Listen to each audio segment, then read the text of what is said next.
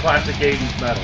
Symphonic death metal opera. But I gotta be in the mood to listen to Black Sabbath. Many of our listeners weren't even born then. Back for its time, it was very progressive. I can see there are thrash elements. You are a metal paradox.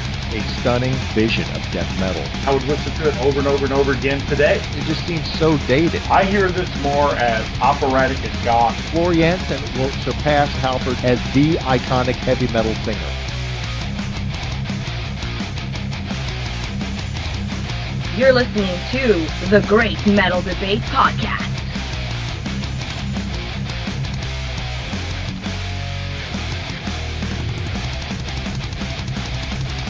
Metal fans from across the globe, you are listening to The Great Metal Debate, the podcast where we talk all things metal.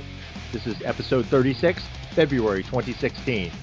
Give us a shout on Twitter at Metal Debate or email the Great Metal Debate at gmail.com.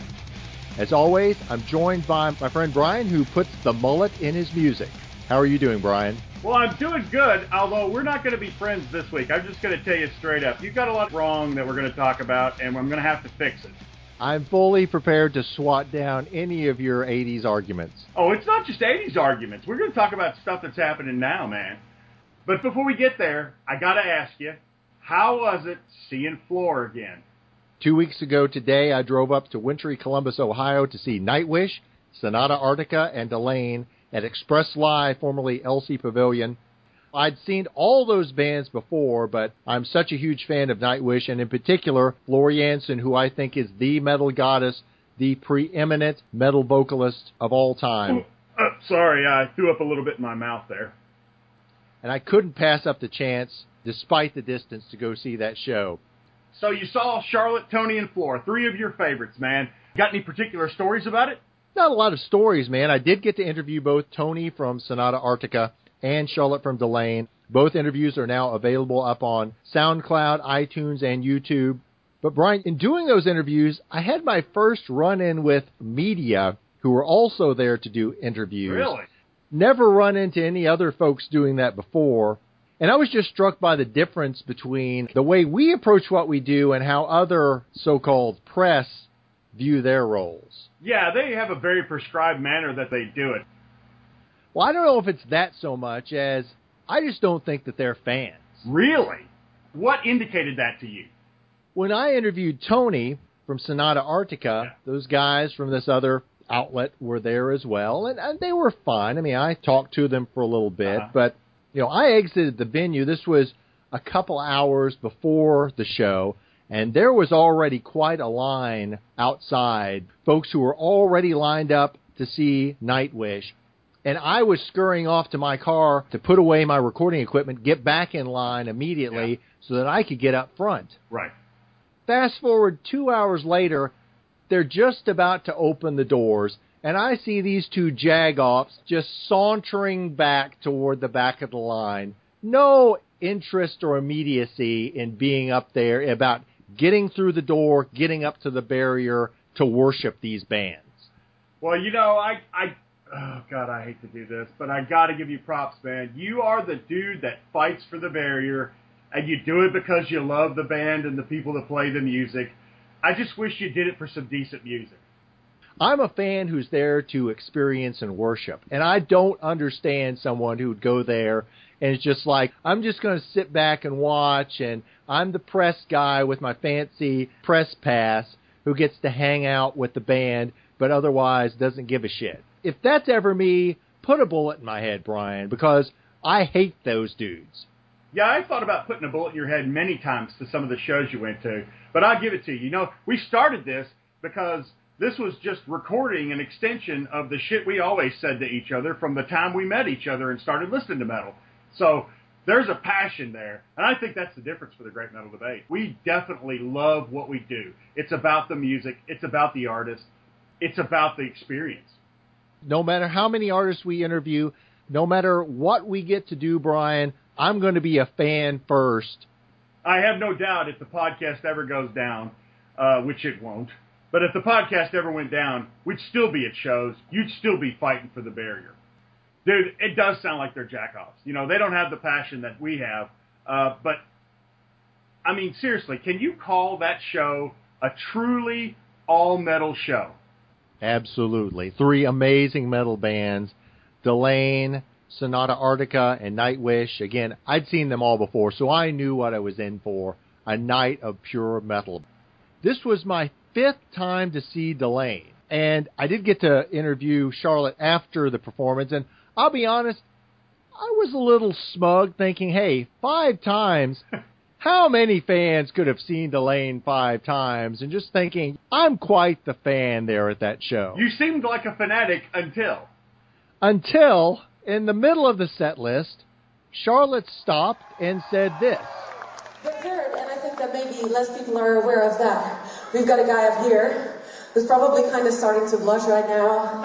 and uh, today, he is seeing Delain for the 200th time. And I think that that deserves a huge round of applause from all of you. Please, let me hear for! And it deserves a hug too. It was an amazing moment to see a band recognize their fan and somewhat put the fan up on the pedestal for what they have done for the band. That's great, dude. I wonder, you've got this bullshit argument that you make all the time about fan versus fanatic.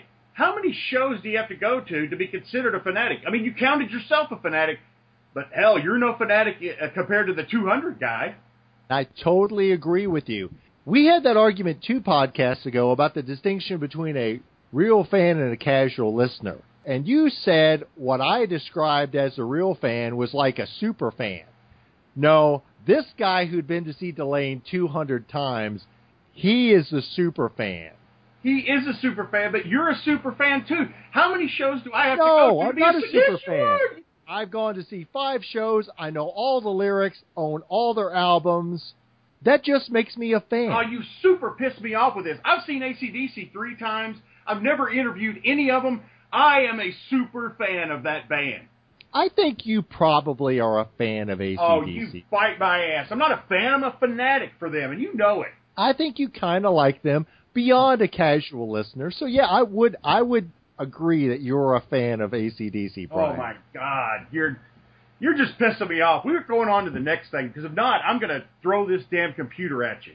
Well, Brian, that evening in Columbus, Ohio, I took in the majesty of symphonic metal. To follow that up, let's play some symphonic metal. Let's play one I like though. Here's a song by a band from the UK. This is Rhenium from their upcoming album Rise Above the Sea. This is Nobody Can Hear Me.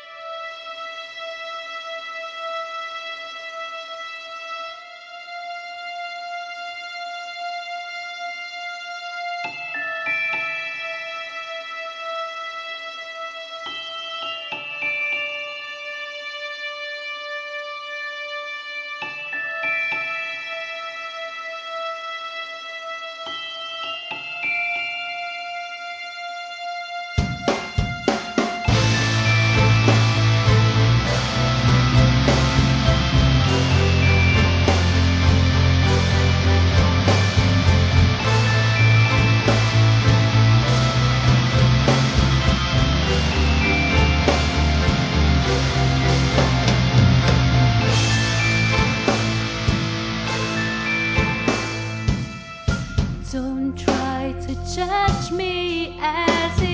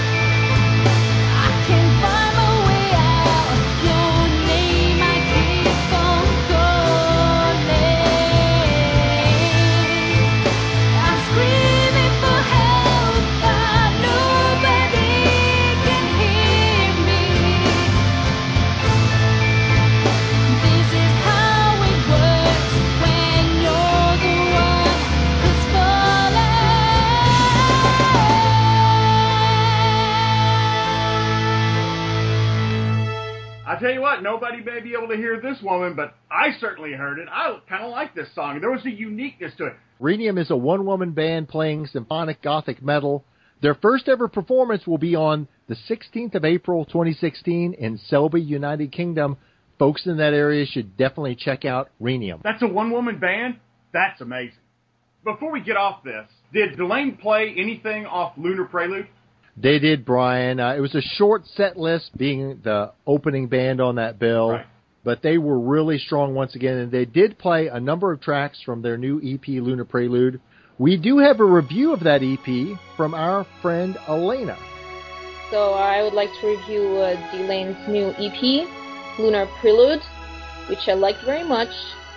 Um, overall, I am a fan of full releases versus EPs, but given that Delain is one of my favorite bands, I enjoy them releasing EPs, and uh, you know this one is a good example. So talking about every song in particular, Sucker Punch is the number one track, which is very good track. It's anthemic, very catchy. It has a big sound. Uh, I really like the video for this song. So uh, I guess this one is probably my favorite track from the whole EP, and probably one of my favorite songs from the whole Delain uh, repertoire. Uh, there are lots of other songs that I like, but I guess this song is it just has some really good catchy sound to it. Um, moving on to turn the lights out, um, I think it's very Delain. It's very very much in their style, and uh, I enjoyed uh, Charlotte's uh, soft vocals in choruses, and uh, it's generally speaking something that I expected from Delain. Um, Don't Let Go is a familiar track already from the previous uh, release, Human Contradiction, and uh, I found a different mixing, different synths used there. So, which was the song itself didn't sound very different to me, but I enjoyed uh, different mixing, I guess, to put it that way. Uh, talking about live tracks, uh, I enjoyed listening to live tracks. However, I I would like to hear more new stuff, I guess, from EP. And listening to old songs is, uh, you know, in their live version is something I usually prefer to have as a bonus tracks on the full um, album. In this uh, case, I listened to them all carefully, and I must say that um, I like them all. And uh, what I didn't like in terms of mixing was probably a bit low vocals mixed versus other instruments. So usually I pay attention to that part because I'm a singer myself, and uh, vocals usually kind of a very important part in a band to me. So when they are, especially in metal genre, sometimes they're not very well mixed and you don't hear them properly. So in this case, I guess that's what I would myself if I was a mixing engineer change a little bit. But I mean, this was a you get compete versus Napalm Records engineers. So, but I guess that's what I would uh, add. Um, particularly live version of Stardust, I really liked guitars. They were different there than the original. Um, and that's it, I guess, I guess for live tracks. And the orchestral version of Sucker Punch I liked a lot. Uh, I see it as a more cinematic Hollywood, Hollywoody like Hollywoodish uh, track, and I would I would like to see it as a soundtrack somewhere in a nice Hollywood movie. Overall, I got a good feeling about the EP. I enjoyed it. I definitely gonna listen to it many more times, especially the first two songs. And uh, Sucker Punch is constantly in my head, seriously, since it got released. Um, and yeah, I hope uh, everyone else enjoys it as much as I do. You know, regardless of what she thinks of me, man, I got to tell you, I mean, Elena is just a great, a great person. Uh, you know, she knows her metal. She can sing metal. She can play metal. Um, and it, it was a great review by someone who knows her stuff. You gotta, gotta love that. Thanks, Elena. Brian, let's get back to playing some metal. Let's do play some metal. What do you got on the burner? Here's a track by friends of ours, South Carolina technical death metal band Your Chance to Die from their 2013 album The American Dream with Kolotajem.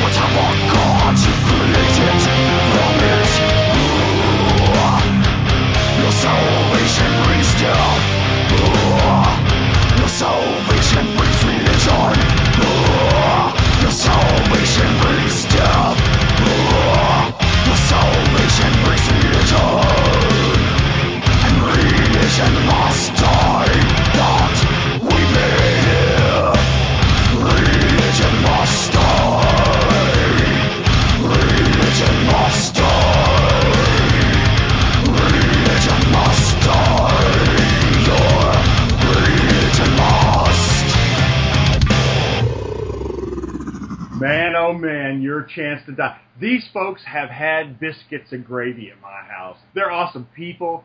You know, I always worry when we praise friends of the podcast because I'm worried people are going to think that we we just praise people because we uh, you know because it's the podcast. We choose people that we like to interview and to review and that sort of thing because we do like them because we are fans. And I tell you what, man, I just love this band. I love everything about the American Dream. We got to see them together a couple of years ago live performing, and they so impressed me with what they could do on stage. I'm very excited about the new material that Your Chance to Die is working on. Yeah, I mean, they've been uh, putting up snippets on Facebook, like teasers, and I can't wait, man. Brian, thinking about shows, I wanted to get your input about a certain type of show that's cropping up more and more. I'm assuming you're talking about uh, what we discussed uh, briefly, where you have these anniversary album tours. Yes.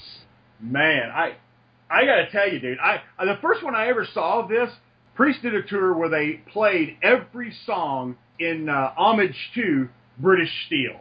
That was for the 30th anniversary of that album. I saw Priest on that tour, saw them perform all those songs. Brian, I'll admit though, I'm not a big fan of this because I think it encourages a kind of nostalgia. Oh, you suck! that I, I, can't think believe is you're so harmful for metal. It is not. Did you like British Steel? Did you like the album? I love British Steel. I think it's probably Priest's fifth best Then album. why the? Oh God! Are you familiar with the term metal moron? Fifth best album? Oh my God! That was probably a little inflated. The, I it's do the apologize. best British Invasion album of all times, hands down. How in the hell can you not appreciate a tour that plays an album that you think so much of? What's wrong with that? I don't have a huge problem with it on a case by case basis, but just the idea that bands are going to be touring and the impetus behind the tour is let's look backwards. I want bands to be looking forwards. Yes, keep playing some of the classic tracks, but look forward to the new metal. What's new? What are you producing? The idea that bands are having tours that are all about the past to me is just ridiculous. What's it like to live a life with no heroes, dude? You can't look back and appreciate anything for being afraid you're going to miss something in the future. You say it's okay to keep playing the classics. Well, why not play all the classics at one show? It's not like you can't play the classics and look forward. So for some reason, you think that is mutually exclusive. I do worry that people like you are all in on the nostalgia uh, and then are just kind of there and if they play some new songs, well I'll I'll listen to that, but I I'm really here to take me back to my youth. I want to go back to the 80s. And that's the impetus behind going to these shows. And I think that's a dangerous and scary idea. The typical ad hominem argument, in my opinion, this is where I win the great metal debate. You can only look forward. And that must be a sad thing having to say goodbye to some of the friends of the past. And that's what metal is. Metal music is like friends from the past. That's why it's great. It reminds me of friends from the past. It connects me to something that was deep and meaningful and purposeful. Dude, you just defined metal as friends from the past. No, I defined metal as friends from the That's past that's, and that's ridiculous. You didn't listen That's to anything. nostalgia. Oh and there's no place for nostalgia in metal. You have no. Oh my God! If there's not, I feel sorry for Delain and Nightwish because one day you're going to abandon them. I would never abandon them so long as they keep making new modern metal. Oh my God! And that's what some of those older bands are doing. When you saw Priest, they did play the complete British Steel set, but they had new music on that set also. They only played two songs from Nostradamus, Brian, They- and I was very disappointed. Well, I could live with that. I'm like Painkiller. You know, Painkiller is 26 years old, Brian. Yeah, but but That's music from my grandmother's generation. Well, I'll tell you what, dude, if your grandmother listened to Redeemer of Souls, she would be feeling nostalgic about that. New music that pays homage to music of old, it's perfect metal. It's the perfect way to do it. Bands from the 80s like Scorpions and Cinderella and uh, Ratt, uh, Styx, some of those bands, oh, they're all playing an album anniversary so, uh, tour. Yeah. See, you're too busy throwing up based on nostalgia that you can't hear the good stuff, the old stuff with the new stuff. I tell you what, before we leave the subject, tell me if you had the choice, what album anniversary tour would you like to see? If Nightwish could play all of once on tour, that would be amazing. I commend you on being able to choose. I, I thought about this. I don't know that I could pick just one. There's so much good stuff out there. You got to go with Iron Maiden, Number of the Beast, Dio, Holy Diver, or Last in Line. So much good stuff. Black Sabbath 4, oh, just big surprise. I mean, if you want to go back in the archives and dust off the eight tracks to play those albums, I guess that would be okay, Brian. Dude, I freaking wailed on the eight tracks. True, you had to wait till it came around again, but most of it was worth it. And I'm sorry that you didn't have that experience because it was part of metal. Well, speaking of metal, Brian, for our final song of this podcast, let's listen to Canadian metalers Demise of the Crown off their self titled 2016 release. This is We Are Invincible.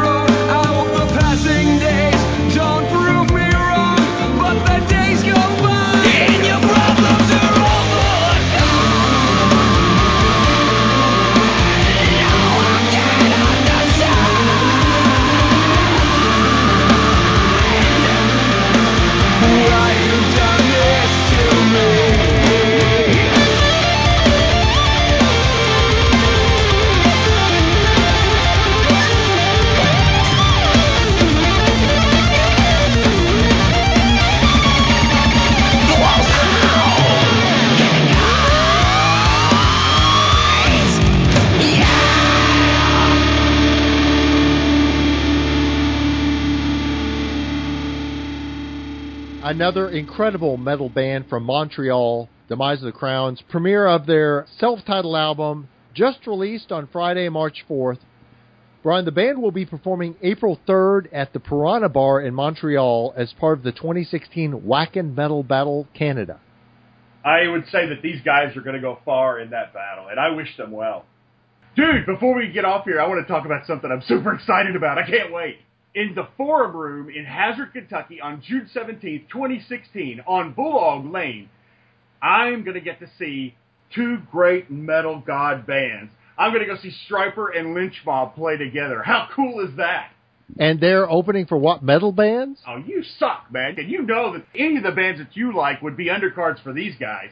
I'm excited for you, Brian, because I know you're a big fan of both those bands, however cringeworthy I think they are. Dude, if you're an 80s metal fan and you're listening, give me a buzz. We're going. We're going to rock it out. We're going to headbang like headbanging was meant to be. Whether your head is in the nostalgia or in the actual metal, that does conclude this episode. Before we sign off, remember to keep up with our amazing content at the Great Metal Debate on SoundCloud, iTunes, and YouTube.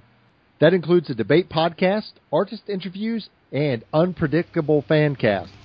And make your own voice heard by joining in the conversation by coming to our Facebook page. That's right, folks. Check us out. We're not jackoffs. Until our next podcast, sell your soul for metal and defend it till your dying day.